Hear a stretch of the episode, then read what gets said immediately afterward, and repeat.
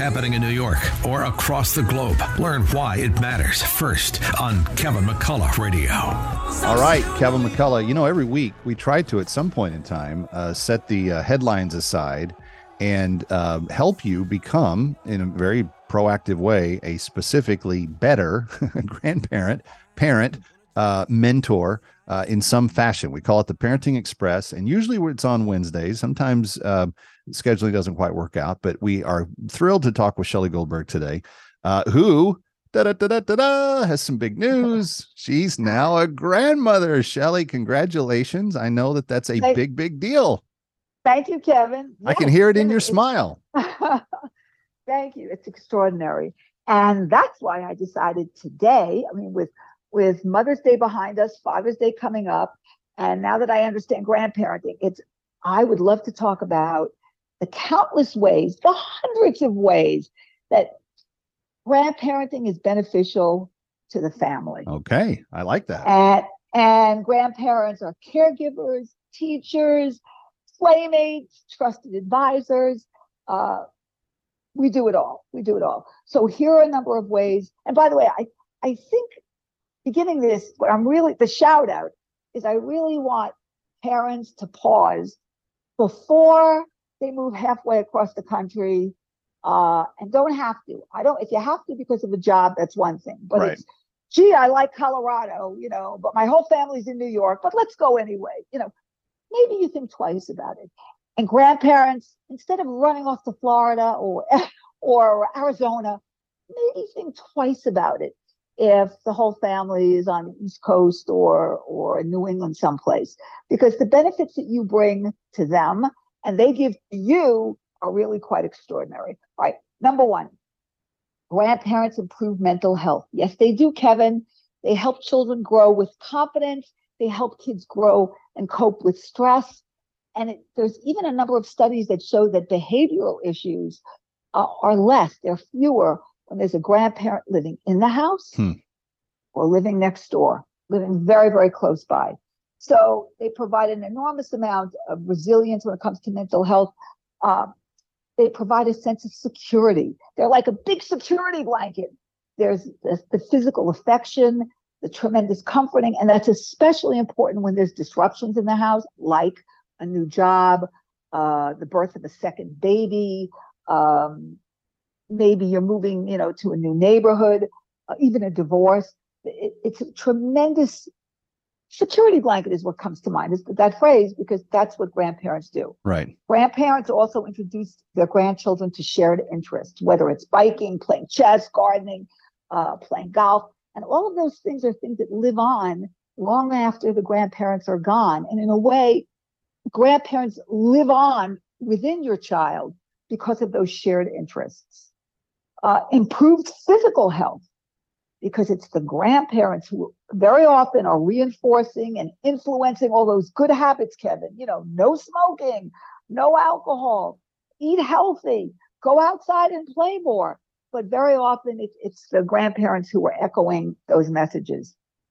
We know that grandparents for sure help with childcare. That that translates into finance and money.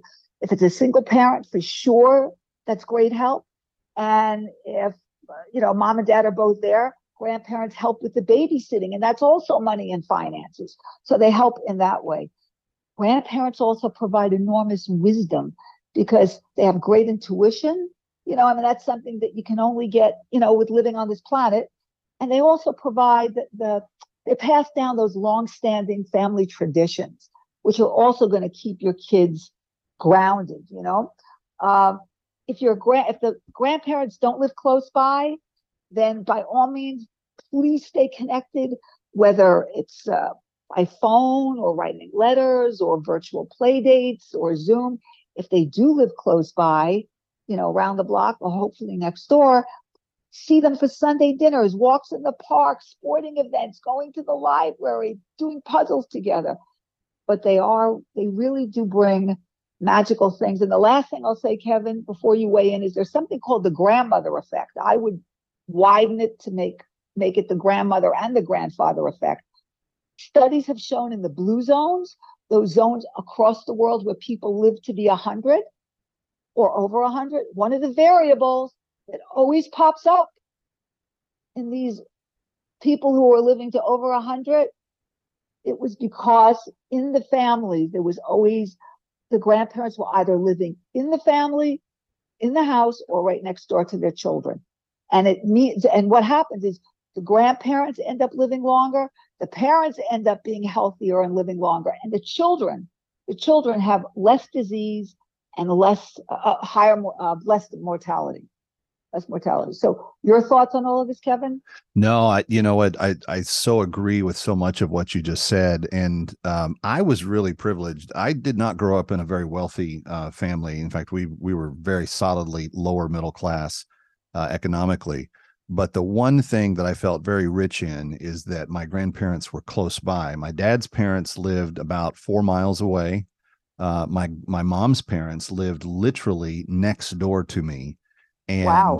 I got to see both sides of the family's grandparents uh, almost anytime I wanted. I could just be like, "Hey, I want to go see Grandpa," and I just you know walk across the yard to Grandpa's house. And it was a lot. There were a lot of summer days, after school afternoons, those types of times where um, Grandpa would be working in the yard, and he could tell that I wanted to help him and I maybe wasn't big enough to run the lawnmower yet or whatever, but he he taught me how to you know weed flower beds and trim sh- shrubs and but in those hours of doing that work together, um, he taught me some of the greatest things that I've held on to even to this day. Um, for instance, um, it was my grandfather that always said, "Plan your work and work your plan." It was my grandfather who said, "If you can't find time to do the job right the first time, when will you find time to do it over again?"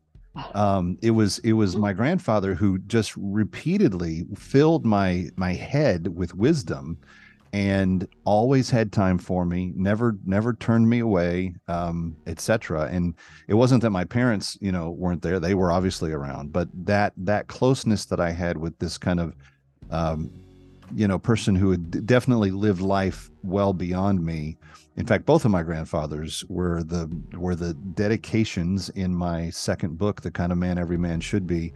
I dedicated it to them because I felt like they were some of the men that showed me how to grow up and be a man. And if there's anything we've learned in the modern era, it's that young men need older men to show them how to be uh, a man in, in increasingly larger numbers. So um, I felt very rich and very blessed to have uh, a rich, rich time with my grandparents. Kevin McCullough coming right back. Don't go away.